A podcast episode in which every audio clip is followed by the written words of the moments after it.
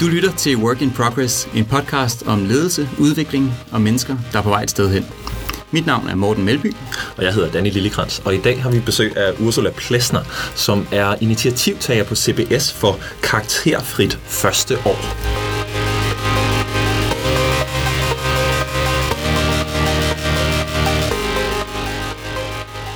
Velkommen til, Ursula. Jo, tak. Vi har jo inviteret dig ind i dag, som Danny siger, fordi øh, vi stødt på en artikel om, at I vil prøve øh, et forsøg, nu her med et karakterfrit første år.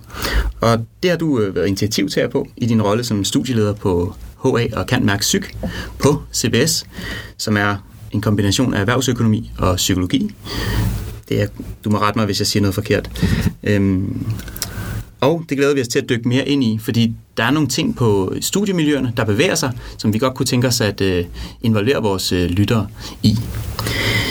Og så har vi jo vores faste lille spørgsmål her for at komme øh, godt fra land. Hvad er en sjov ting, man ikke øh, kan læse i dit CV eller på din LinkedIn-profil eller et eller andet, som du synes, lytterne skal vide om dig? Ja, det relaterer sig nok til øhm, min weekend her, jeg lige kommer fra. Jeg er helt syg med at fælde træer. Ja, Ja, Er det rigtigt? ja. Ej, og, øhm, fedt. i, altså, jeg kan ikke fælde store træer, men jeg elsker at se dem falde. ja. Og, øhm, men, men altså små træer. Fordi øh, jeg bor et sted, hvor øh, alting springer i skov omkring mig hele tiden. Så jeg er blevet sådan meget obsessed med det. Ej, Er det, er det bestemte træer, eller er det alle typer træer? Altså, ahorn er et meget slemt træ, så de vælter op og tager min havudsigt. Og, ja, så jeg har sådan en evig kamp mod naturen. Altså, jeg er faktisk stor naturelsker. Ja. Øhm, men altså, dræbersnegle Ja. er mine naturlige fjender. Det samme er rådyr, som spiser rosenknopper osv. osv. Det samme er træer, som bare vælter op. Altså jeg tror måske, at mens jeg har haft mit sommerhus i 10 år, så har jeg fældet måske, eller vi, med professionelle også måske 300-400 træer. Og, og det er ligesom ongoing, ikke? Det bliver ved. Jeg, jeg er simpelthen nødt til at spørge, bruger du økse, eller bruger du øh, motorsav? øh, motorsav ja. og håndsav og ørnenæb til de lange, dumme skud, Ja. ja. der bare kommer op. For ikke så lang tid siden, der ønskede min far sig et ørnenæb. Ja. Øh, Det stod på hans ønskeseddel, og jeg blev nødt til at ringe til ham og spørge ham, hvad det var. Ja. Så nu ved du det. Jeg gik ikke ud fra, at det var sådan et uh, artefakt, han ville hænge op på væggen derhjemme. Jeg kunne godt gætte, det var et eller andet med have, men jeg var sgu Ja. ikke helt sikker. Nej, hvor godt. Skide godt, men jeg kan godt se, at det har da været belejligt for dig, at have øh, opbygget den her kærlighed, når det nu har fældet så mange træer i løbet af det sidste stykke tid. Ja. Så kan man lige så godt blive glad for det. Ja. Udmærket. Ja, hvor godt. Det, jeg godt kunne tænke mig at starte med at spørge om, så vi lige får lidt øh, styr på måske rammerne omkring det her karakterfri første år, det er, hvad det var for nogle ting, I så i studiemiljøerne, der gjorde jer opmærksom på, at I ville øh, prøve jer med sådan et initiativ her. ja. Man kan sige, at fra et underviserperspektiv og et studielederperspektiv, så er vi beriget af på CBS, at vi har nogle ret øh, dygtige studerende. Altså, de kommer ind med et højt snit, og de er øh, ambitiøse, og de er ret arbejdsomme, og de er det over en bred kamp. Så det er med relevant studiejob, og det er med at piske igennem øh, eksamenerne, så vidt de nu kan, og det er med sport, og det er med venner, og det er med familie, og det er med fede ferier, og det er med De kan det mange hele. ting. Ikke? Ja. Uh, the downside er så, at de har ikke altid sådan tid til at sidde og egentlig engagere sig i det, vi godt kunne tænke os, at de engagerer sig i. PS læring. Læring, ja. Ja. Ja, og de ting, som vi jo som undervisere faktisk synes er interessante og vigtige, det synes vi jo er ærgerligt, når de bare skal ræse igennem og finde et hurtigt, rigtigt svar på. For eksempel så har de noget, som vi er meget skeptiske over, og som de altid griner lidt smørret, når vi nævner, og det er det, der hedder guldnoter, eller det har det i hvert fald heddet. Og det er et fænomen, der går ud på, at de laver noter på al, øh, alle akademiske tekster, alt det, de skal læse, og så deler de det på Google Docs eller et eller andet.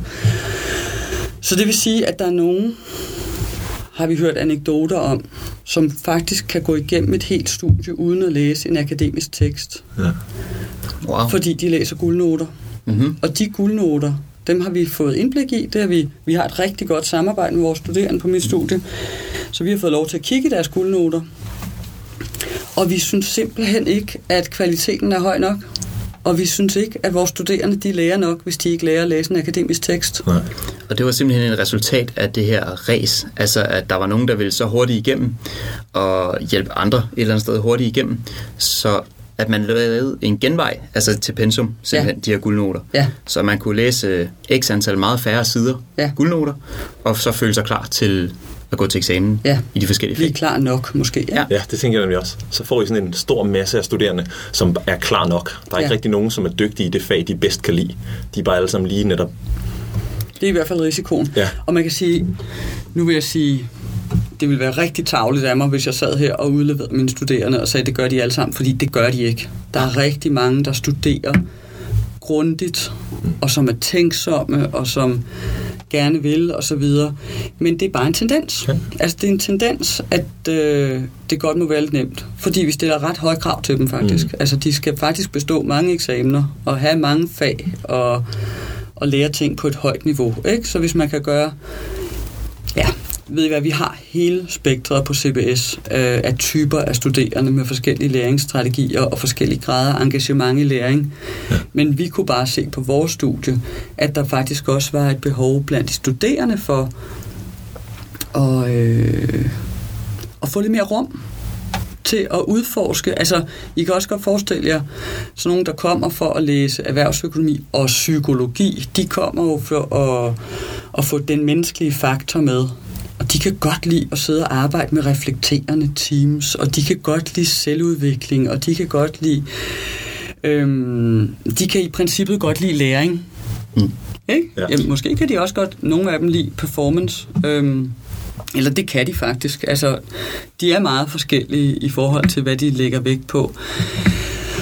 Øhm, men de har, når man, når man appellerer til det der med deres nysgerrighed og deres kreativitet og så videre, og så videre, så tænder de på det. Mm. Så det er ikke bare et underviserperspektiv, at de prøver på at, øhm, komme for hurtigt igennem. Det er også noget, de selv kommer med og siger, hey, et eller andet i den her kultur. Der er Ja. et eller andet i vores måde at være studerende sammen på, som ikke helt spiller så godt, som vi gerne vil have det. Ja. Og hvad de håber, øhm, når nu karaktererne bliver taget ud det første år, Ja. for lige at forstå det helt præcist, Ja. det betyder, at de i stedet for at få karakter på deres eksamener i løbet af de første to semestre, så får de øh, mere feedback i stedet for øh, kvalitativ på deres opgaver. Hvad er det, I håber på at se, når testperioden det starter her fra det nye studieår til september? Ja. Hvad håber I at se, når vi er på den anden side? Ja, for lige at sige, jeg skal lige have helt klart, at det er kun på, det er ikke på hele CBS. Mm. Det kunne godt have fremgået i starten, tror jeg. Det er kun på HA Psyk, Ja. at vi har det her karakterfri første år. Øhm, og der kommer der på deres eksamensbevis til at stå bestået eller ikke Nej, der kommer ikke til at stå ikke bestået, fordi de skal jo bestå Selvfølgelig. før det. Det er stået på et tidspunkt. Ja. ja. ja. På et tidspunkt skal der stå bestået, i Ja. stedet for et tal Ja. på deres første års fag. Vi har rigtig mange håb. Altså, vi håber først og fremmest på, på bedre trivsel på første år. Vi håber på, at de bliver mindre stressede. Mm. Øhm, det håber vi på smitter af på, at de har tid til at finde ud af, Gud, hvad der er interessant i det her? Hvad kan man med det her? Hvad vil jeg gerne med det her? Altså sådan nogle refleksioner, som handler mere om dem selv og deres interesser, end det handler om det tal. Øhm, afledt, så håber vi på at få øhm, ja, mindre, øh, der dropper deres eksamener. Mm. Færre, der falder fra. Færre, der bliver syge med stress og skal indhente senere hen, fordi det har vi altså en hel del af. Dispensationsansøgninger, fordi at folk hænger. Mm. ja. Så Og det er særlige ting, der opstår i løbet af første år, ser I? Ja, De her ting, ja. ja, Det er derfor indsatsområdet ligger fra starten af. lige præcis. Ja. For at tage imod dem og for at socialisere dem på en anden måde. Men det du også lige nævnte, det var, øh, at de der tal bliver erstattet med en anden type Ja. feedback. Fordi man kan sige, det er jo to stregnet. Den ene streng, den hedder, lad os nu tage det tal ud. Du er vant til at tænke i tal. Du kommer fra gymnasiet med et højt snit. Og- og det er vigtigt for dig. Ellers så var du ikke kommet ind på CBS. Det tal, det tager vi ud, sådan så du kan fokusere på noget andet. Så er det jo så i det andet ben, at, vi skal, at du skal alligevel have noget ud af det, mm. selvom du ikke knokler for at få det tal. Ikke? Det er jo ikke bare en pause. Det er, jo ikke Det er det. De skal faktisk lære det, om ikke andet, fordi de får sådan set karakterer hele resten af deres studieforløb. Så det er jo ikke, at, at CBS bliver karakterfrit, eller deres uddannelse bliver karakterfri. På tredje semester, så står vi klar med, med syvtrinsskalaen igen. Ja. Men der håber vi, at de har tillært sig nogle vaner, og de har vendt sig til at være studerende, og de er nysgerrige fagligt, samtidig med, at de har lært det, de skal lære. Ja, for du nævnte det her med, at I lavede nogle undersøgelser, hvor I prøvede at sætte lidt ind i hovedet på, på de her nye studerende, og der kan altså være rigtig mange ting i sådan et liv som ny studerende, som du nævnte. Man er måske flyttet til København, og man skal lære, hvordan det er at gå på universitetet, og man skal forholde sig til øh, måske på ny sin karrierevej, og hvad vil jeg gerne, øh, og hvem skal jeg være venner med her på mit nye studie. Og oven i det, så har der været det her karakterræs, som har gjort, at rigtig mange har fundet det altså virkelig overvældende Lige at øh, starte et universitetsstudie. Ja, Og så er det, vi prøver at tage de her karakterer ud, så de måske kan finde deres ben lidt også inden for de andre områder. Og så på tredje semester, som du siger, når de har haft et år til det, så er de klar til igen øh, at få den karakterskala, som de kender. ja. Mm. og som vi er jo forpligtet til sådan set at bruge. Ja. Ja, Ikke? jo, der er vel ikke øh, så mange veje udenom, Nej. tænker jeg. Hvordan, hvordan sikrer I jer, at den feedback, de så får, den bliver af høj kvalitet, sådan så de netop lærer? Det er godt og enormt spørgsmål, du stiller Ja. der. Ja. Og det er det, vi har siddet med i det sidste halve år. Øh, og som nok også bliver vores store udfordring. Mm. Jeg kan sige det sådan, at CBS øh, har i forvejen et kæmpe fokus på feedback. Mm. Ikke mindst fra de studerendes side. Vores studenterorganisation pusher den agenda rigtig meget. Og øh, jeg synes, jeg så for nylig, når man sammenligner os på tværs af universiteter, så ligger vi ret dårligt på feedback. Men det er jo fordi, vi har så mange store hold på CBS. Mm. Ikke? Af økonomiske grunde, skal jeg lige sige. Lille politisk bemærkning. Ja. Altså, at, at når, du, når du har små hold på nogle af de andre universiteter, jamen så har du en helt anden oplevelse af feedback. Det kan du ikke på et masse universitet. Kig dine studerende i øjnene på samme måde. Nå, hvad gør man så? Fordi vi skal. Den opgave skal løses. Det, er jo, det er jo om alle, så er det den, der skal løses. Ja. Ja. Øhm, ja, og, og man kan sige, den skal jo løses, fordi at feedback er udviklende. Ikke? Og den skal, den skal løses, fordi øhm, at du har svært ved at lære noget uden feedback. Ikke? Og det, det der med at fise igennem med guldnoterne og bare bestå eksamen, jamen det lærer du jo ikke så meget af. Nå. Men vi har jo alle mulige tricks. Altså nogle af tricksene, det er for eksempel at lave på vores såkaldte småhold, som består af 40 studerende, Ja. der er lavet nogle klynger, Mm. hvor at øh, de studerende, de laver noget i grupper, og det lærer man jo sindssygt meget af. Altså der er jo, vi har sindssygt meget gruppearbejde på CBS. Og det er der jo feedback bygget ind i, kan jeg sige. Nogle gange så tager vi så de grupper, og lader dem give hinanden feedback i sådan nogle øhm, klyngevejledninger, hvor der er en, øh, en vejleder med, Mm. som kan støtte og hjælpe og styre den proces. Det får de også sindssygt meget ud af. Det har vi tænkt os at tage online i et system, der hedder PeerGrade, hvor man gør det.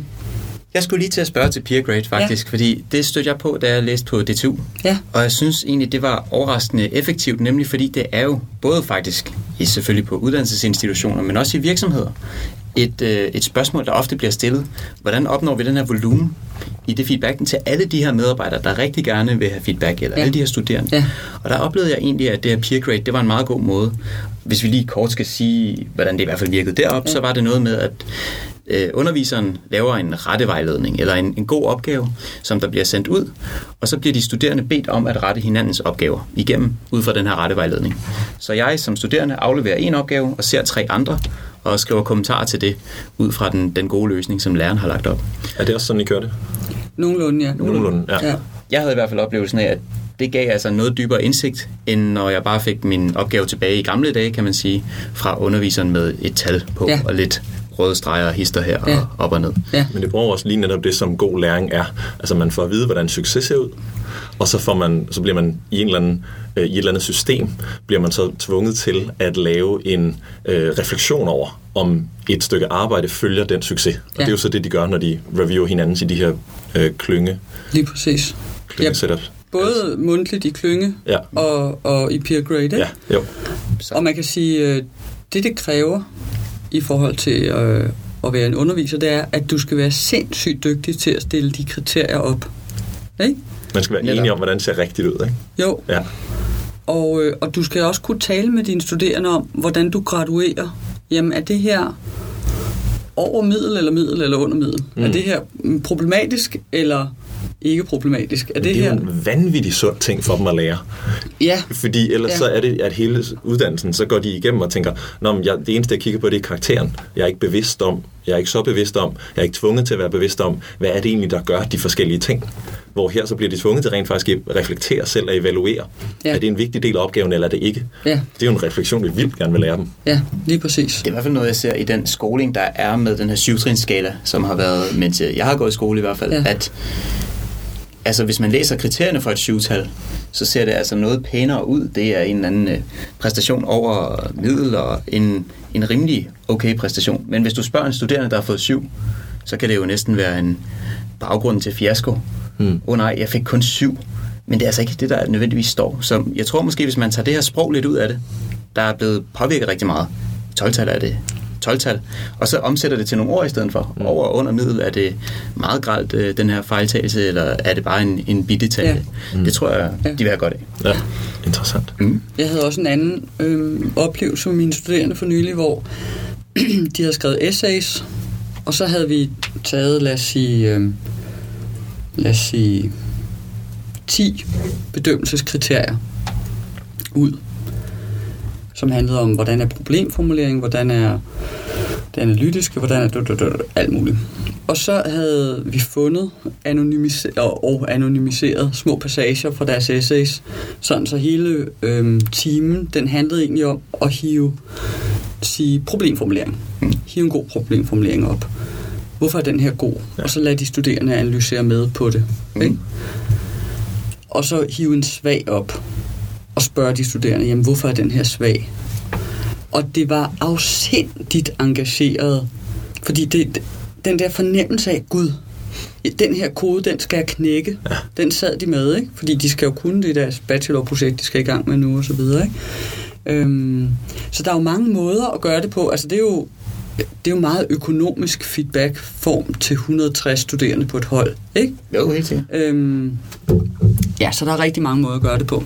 Jeg, jeg, vil, jeg vil rigtig gerne høre, hvad I gør med underviserne for ligesom at, eller ja. hvad der sådan er indsatserne med dem, men jeg vil også bare sætte et ord for, at det vi arbejder med i hver vores virksomhed er jo i virkeligheden, det er jo fantastisk at høre, at I lærer de studerende at give og modtage feedback, fordi det kan være nok så fint at komme igennem uddannelsen og have lært faget, men det som vi tror er på, at, at det også er vigtigt at lære at kommunikere øh, de kritiske ting og de anerkendende ting. Ja. Fordi de lærer jo så at sige, det her var vildt godt, fordi Ja. Ja. Det er jo det, vi møder ude i arbejdslivet. Det er, at folk ikke kan finde ud af at give hinanden feedback, eller de ikke tør, eller i hvert fald er der ikke en kultur for det mange steder, Ja. af forskellige årsager. Så det, at de så tidligt øh, sætter dem i et system, hvor de bliver nødt til det, tror jeg er en hammerende vigtig øh, livsegenskab på en Ja. eller anden måde. Altså, Og de er også selv anerkendende og glade for det. ja, Og vi hører dem mange gange sige, at de gik ind til det her klyngevejledning uden så store forventninger.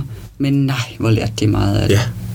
Altså, Og folk elsker jo at være kompetente. Ja, Og det bliver det jo her. I sætter det simpelthen bare i et system, hvor, hvor de får mulighed for at blive kom, føle sig kompetente, som man ikke gør, når man får 12 så føler man bare lidt dopamin, kunne jeg forestille mig. Kender ikke helt, hvad der foregår, men Mm. jeg kan forestille mig, at det var en kortere lykke, end det egentlig at føle sig kompetent, fordi man har lært noget. Ja, så på jeg vores tror, du har ret, ja. Danne, jeg vil gerne sige tak for indsatsen. I lægger det Ja, i hvert jeg fald. synes, jeg synes simpelthen, det er så vigtigt, det her. Ja, det, det pynter, og jeg glæder mig også til at følge sagen og høre, hvad de, hvad de siger til det. Ja. Hvis du kunne have en drøm for, hvordan de studerende skal agere i det. I får nogle nye studerende, de skal optage sig i løbet af sommeren, og de starter i starten af september. Hvis du skulle have en drøm for, hvordan de tager imod det, og hvordan de agerer og engagerer sig i initiativet, hvad håber du så på, de gør? Jamen, vi holder dem jo godt til ilden med en masse aktiviteter. Øh, vi har en masse introaktiviteter, og vi har nogle frivillige. Faktisk lidt i, i anledning af hele det her første års projekt, så har vi indført sådan nogle øh, store forelæsninger, som skal tale sådan lidt ud over fagen og sige, hvad er meningen med galskaben? Ikke? Okay. Og vi har lavet sådan nogle små sådan, workshops, der handler om, hvordan læser man en akademisk tekst. Og det er fordi, at det ansvar har været sådan lidt drøbet ud. Vi har ikke rigtig sådan formuleret, jamen, hvem har ansvar for egentlig at være, altså sikre, at de kan skrive akademisk, at de kan lave et argument? Hvem har ansvaret for, at de kan læse en akademisk tekst, osv. osv. Mm. Så nu giver vi dem sådan nogle ting, og jeg håber at de tager imod de tilbud, fordi det behøver de ikke. Vi, mm. vi kan jo ikke tvinge dem til at være der. Right. Jeg håber på, at de... Øh, de ikke ser det her som en invitation til at lave alt muligt andet end at møde op mm. og engagere sig og være til stede. Ja, de ikke oversætter øh, feedback-initiativerne til fritid i deres schema. Lige præcis. Er det egentlig en del af jeres feedback? Så fordi noget af det, jeg synes, der måske kunne være spændende der, det er også at give dem et sprog for at tale om, øhm, hvis jeg som studerende skulle gøre noget bedre, øh, hvad skulle det så være? Hvis, ja. man, hvis jeg spørger mine medstuderende om det, og de så siger, jamen ved du hvad, jeg oplever faktisk, at du ikke er så tilstedeværende i timerne. Jeg tror ikke, du lærer så meget, som du kunne, hvis du sov noget mere. Bum, ikke også? Det kunne være guddommeligt. Det kunne det der, og det kunne måske være der noget af det vigtigste, den person hørte. Det var fra en medstuderende. Altså det, jeg kan da huske mange af mine studerende, dels i, på bacheloren, men også på, på kandidaten. Noget af den feedback, der var til hinanden, var netop sådan, hvorfor er det, du sidder med din telefon hele tiden, når du læser? Du, ja. du forstyrrer dig selv hele tiden. Den ja. feedback var vanvittigt vigtig at få. Hvis en gud, nå, nå, det gør I selvfølgelig ikke. Ja. Og så bliver vi jo bedre studerende. Ja, det tror jeg, du har ret i, hvis de, hvis de ligesom kan... Det handler vel også om at være mindre stresset, altså at få mere overskud til at, at melde tilbage på nogle andre planer, og til at se hinanden og interessere sig for hinandens trivsel osv., ikke? Jeg tror, der er noget der at føle sig set. Ja. Det, at man sådan, det er jo også det, vi, jeg tror på meget med feedback, i hvert fald det, at når feedback bliver givet på en, på en måde, som er egentlig personlig, Altså, det kan godt være, at det handler om, du skal gøre det her bedre for at klare dig i jobbet eller på uddannelsen. Men hvis man vinkler det som en, jeg ser dig som menneske, jeg tror simpelthen, du vil være gladere, hvis du gjorde sådan her i opgaven, fordi jeg kan se, at du virkelig prøver, men du lykkes ikke, og jeg tror, det handler om, at du gør de og de her ting forkert. Mm. Rigtigt ser sådan her ud. Mm. Har lyst til at prøve igen. Mm. Altså, så føler man sig virkelig set. Ikke? Også jo. tak, fordi du går op i mig som ja. menneske. Ja. Og det er lidt, jamen det er lidt de her ting, øh, vi nogle gange ser, du nævnte det her trygheden i at føle sig kompetent nogle gange, og når vi møder folk ude i erhvervslivet, så føler de sig kompetente inden for deres øh, område. De har taget en lang uddannelse, lært fagene, som vi også har nævnt tidligere i dag. Og det er jo fint, så når de skal sige et eller andet, om det er rigtigt eller forkert revisionsteknisk eksempelvis, så er det rimelig nemt for dem. De står solidt i deres kompetente følelse. Mm. Men når det er noget samarbejdsmæssigt, eller noget, hvordan vurderer jeg dig som kollega, og det er noget subjektivt, det er et eller andet, jeg synes. Jeg tror, du vil have godt af at sove noget mere, Danny, for eksempel. Så føler de ikke, at de har et, et redskabssæt. Altså, de føler sig ikke kompetente i den dialog, fordi de ikke på noget tidspunkt er blevet tvunget mm. ud i den, tror jeg. Mm. Så det er jo noget, man selv har skabt. Ja. Har man været meget rundt omkring og snakke med venner i sin opvækst og naboer og ting og sager, så er man måske bedre stillet. Men det er et ret tilfældig måde mm. at behandle de her sociale kompetencer. Mm. Man kan sige, det er jo også det, der er den skrøbelige del af feedbacken, ikke? og den svære del at, at få til at fungere. Det er det. Øhm, det, der ligger tættest på, det tænker jeg, det er, det er nogle af de der procesredskaber, som vi trods alt prøver at give de studerende i forbindelse med, at de laver gruppearbejde. Mm. Der kan man jo løbe ind i rigtig mange konflikter og ting, som kræver, at man reflekterer sammen over, hvad er det, der går galt? Ja. Hvad er det, de... Nå jo, det er faktisk det tætteste, vi gør nu og kommer til at gøre, tror jeg, fordi at det er et meget, meget stort projekt, det her. Ikke? Og som du selv antyder, det kræver rigtig meget dialog med fagansvarlige og undervisere, og det er jo rigtig, rigtig mange, vores studerende møder. Ja. Ikke? Så, så som du selv lige antydede før, det er et meget, meget stort udviklingsarbejde. Og det du nævnte omkring det mere interpersonelle, det kommer nok ude i sidste geled lige nu. Ikke? Ja. Men til gengæld, så er det jo noget, som vi trods alt dyrker i forbindelse med at give dem nogle redskaber til at lave gruppearbejde. Mm. Der lærer de jo noget om det her med at sige, jamen hvad for en rolle har du, og hvad er du svag i, og hvad er du stærk i, og hvordan løser vi problemer, hvis de opstår, og sådan noget. Ikke? Meget sådan rugagtigt, ikke? Som er super godt ja. at starte med. Altså, ja. det der meget vigtigt. Og skrøbeligt, ikke? Jo, altså, absolut. Men, men det, der er noget interessant her ved at, at starte med at lære dem kompetencerne til feedback, både at give og modtage. Lære dem det inden for et område, som de er helt enige om alle sammen er vigtigt, nemlig deres læring. Fordi de er på en uddannelse, de vil godt lykkes.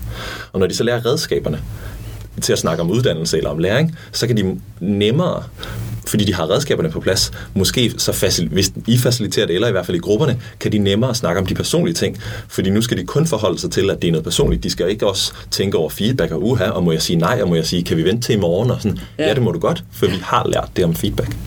Det synes jeg også er. Ja, det er i hvert fald den bevægelse, vi sætter lettest. Tag det fra det faglige område, som ja. er en eller anden konsensus omkring. Ja.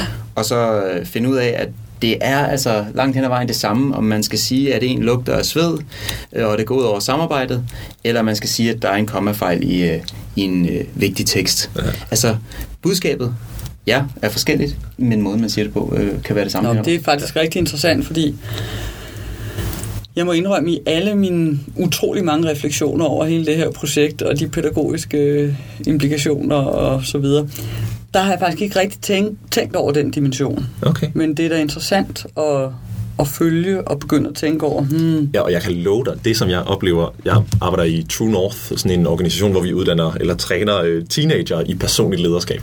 Og noget af det største, jeg laver med det staff, som er en lille smule ældre, men også i virkeligheden HR Psyk, er sådan en helt øh, klassisk øh, staff på, i, i den øh, organisation. Det er sådan den, den mentalitet, der meget er. Øhm, og noget af det, de elsker allermest, det er, når vi faciliterer de samtaler.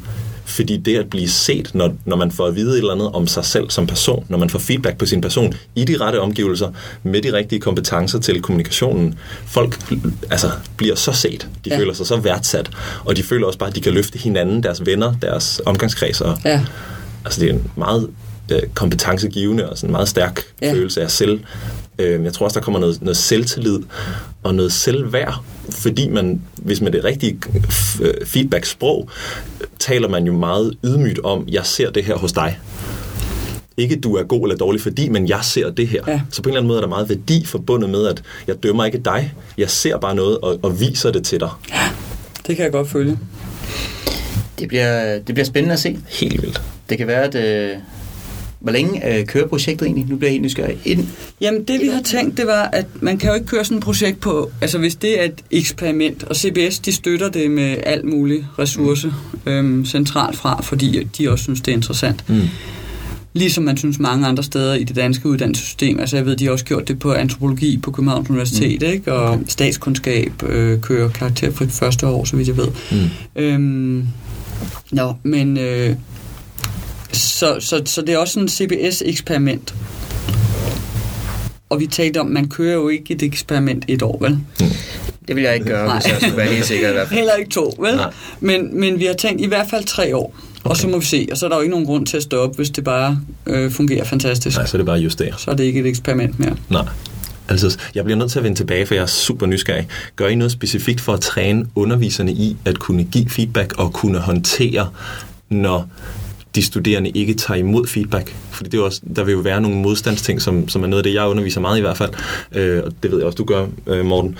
Det her med, sådan, hvad er det for nogle ting, der stopper folk for at tage imod feedback? Og hvis vi klæder underviserne på til at kunne se de mekanismer i de studerende, så er der måske, måske en større succesrate. Hvad er jeres arbejde med, med underviserne?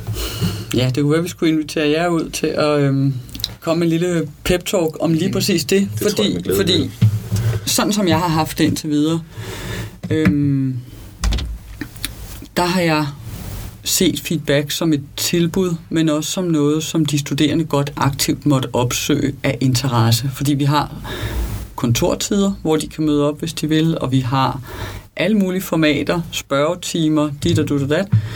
Øhm, og, de skal bare komme og tage det. Ja.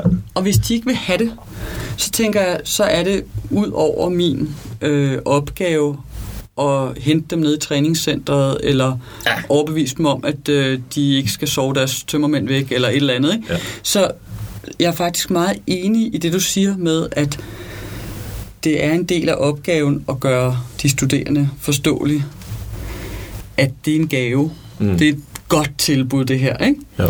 Hvis de ikke vil, så tænker jeg, så stopper curling øh, studielederen måske, ja. trods alt, ja. og siger, du er voksen, ja. du må tage ansvar for din egen uddannelse, vi synes, vi har et godt tilbud til dig. Ja, men det, og det er jo nemlig det rigtig interessante tidspunkt, at fordi den studerende, hvis de siger nej tak, så kan der enten være, at jeg er doven, dem skal vi ikke arbejde med. Ansvar for egen læring må ligesom komme i spil der. Men dem, som måske kommer og får noget feedback, men på en eller anden måde øh, gør modstand og siger, ej, det er ikke rigtigt, og du er også bare en dårlig underviser. Det er jo et spændende samarbejde, og et meget opløftende, opløftende samarbejde for relationen også, hvis vi der kan sige, det, jeg, for, jeg forstår godt, at du bliver en lille smule oprørt over det her. Jeg er nysgerrig på, hvor du tror, det stammer fra. Skal ja. vi ikke aftale, at du går hjem og overvejer nogle af de ting, vi har snakket om her, ja. og så tager vi den lige i morgen? Ja. Tænk på den læring, der kunne ske lige der personligt ja. for de studerende, ja. og hvordan de vil begynde at elske feedback, hvis de kommer igennem det forløb. Ja. Men det kræver selvfølgelig en masse. Ja. Det tror vi i hvert fald på. Jeg kan huske, min søster hun læser på KU Psykologi, og der havde de et fag, der blev afsluttet med øh, personlig overleveret feedback fra underviseren øh, på en øh, semesteropgave, eller hvad det nu var. Og når hun fortalte øh, om den her session til sine andre veninder, der læste på andre studier, så var de i hvert fald øh, helt måbende og, hvad skal man sige, nærmest... Øh, ja, hvad hedder det? Misundelige hedder det, når man øh, gerne kunne tænke sig noget selv. Øh, så jeg tror, der er et eller andet sted, der er en bevægelse derude, men jeg tror også, som du siger, Danny, der er lidt arbejde i at synliggøre for de studerende. Ej, det er faktisk fedt. Man kan mm. godt have en god oplevelse med det her. Og det var måske bedre for mig, som øh, du også siger, Ursula, at tage hen på studiet og tage imod det her feedback-tilbud, i stedet for at tage ned i træningscenteret eller sove tømmermænd ud. Mm. Ja, altså man kan sige, jeg oplever ikke i så stor grad studerende, der øh, ikke har lyst til at tage imod mm. kritik. Det, det synes jeg egentlig ikke, at gøre. Øhm, men det der med at skabe de rum, mm. hvor der er tid nok til faktisk at være meget dialogisk omkring det, og, og følge hinanden lidt på tænderne, som du lige beskrev. Ja. Dem er der jo ikke så mange rum til, vel? Mm. Det er der heller ikke på arbejdspladser, ser vi, og det, og det er tit det, der skal gøres, fordi så spørger vi nogle gange, men kunne I ikke tale om det her nede i kantinen til frokost? Så siger de, altså det kunne vi jo godt, men vi gør det ikke alligevel. Rammerne er ikke til det, det er ikke kutyme, og hvordan kigger de andre på mig, hvis jeg lige pludselig spørger, hvordan jeg er her som kollega? Kigger ja. de så bare himler med øjnene og, og sætter sig et andet sted i kantinen ja. og gider ikke spise med mig fremover? ja. øhm, men de her rum, det tror jeg også er en af jeres øh, rigtig store opgaver, som der også lyder til, at I øh, tager meget seriøst i det ja. her. Fordi man skal lige sætte sig ned og koncentrere sig. Ja, det bliver man nødt Er det rigtigt? Altså, jo. alt der er nyt, det er jo svært, og man bliver kun bedre af at træne det. Det kommer til at tage noget træning, ja. ja. Netop. Du skal have mange tak, Ursula, fordi du ja. øh, kom i dag. Og Danny, skal vi lige, inden jeg sådan lukker studiet helt ned, ja. sige, hvad har du fået med herfra i dag? Jamen, jeg synes, det her er faktisk et rigtig smukt billede på sådan en systemisk tankegang, hvor I er meget bevidste om, at de studerende gør ikke det her ond vilje, øh, men det er simpelthen det system, vi har givet dem, som gør, at de øh, jagter karaktererne. Så det at ændre systemet er øh, måske ikke den eneste, men i hvert fald den mest direkte vej at ændre de studerendes adfærd. Jeg synes, det er et smukt eksempel på det. Uh, så er jeg rigtig man kan sige, imponeret over, eller nysgerrig også på den måde, i fokuserer meget på, hvordan kan vi gøre det økonomisk. Fordi vi ved, at det er en udfordring øh, i, i det setup med, på CBS. Øh, så derfor så det der med at få, få peer reviews til at blive en stor del af det. Men samtidig også, at det er det smukke, fordi det er det, der lærer dem at give og modtage feedback, som de kan bruge efter studiet også. Ja. Jeg synes, det er, altså som, som feedback-idealist, der synes jeg simpelthen, det er så, har været så rart at tale med dig, og at også, øh, jeg synes også, det må være opmuntrende for de studerende at mærke, at deres stemme øh, bliver hørt på en eller anden måde. Altså det er jo en debat, som, som du også siger, der har været i nogle år, og en bevægelse, vi har set, og nogle studerende, der efterspørger det her feedback. Og det kan altså godt betale sig at øh, tale op en gang imellem, så bliver man også hørt, og der bliver sat nogle initiativer i søen, så det har været meget opløftende for mm. mig i løbet af samtalen. Men jeg tænker, er der et eller andet sådan en, en ting, du sidder med, Ursula?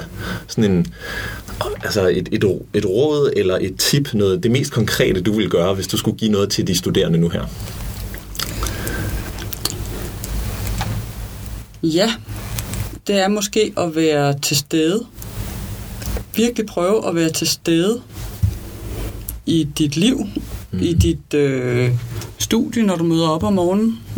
Øhm, prøv at være åben for, hvad er det, de her mennesker vil mig? Hvad er det, jeg kan mm. sammen med mine medstuderende? Hvad er det, jeg har lyst til? Ikke? I stedet for at være enormt fokuseret på, hvad skal der ske til eksamen, eller hvad skal der ske øh, for enden af min uddannelse, eller hvad er det, jeg skal nå i aften, eller et eller andet. Prøv at være til stede, og prøv også at lægge din telefon og, og din computer væk, og så prøv at tage lidt noter i hånden, og stille nogle gode spørgsmål og prøv at lade være med at bekymre dig om, om det er et godt spørgsmål. Altså, mm. ja. Ikke? Ja. Det tror jeg, der er mange, der godt kunne bruge det råd. Det er et fantastisk vær, fundament. Vær der, hvor du er. Ja. tak, fordi du vil komme ind. Jamen selv tak. Det var en fornøjelse. Tak fordi du måtte.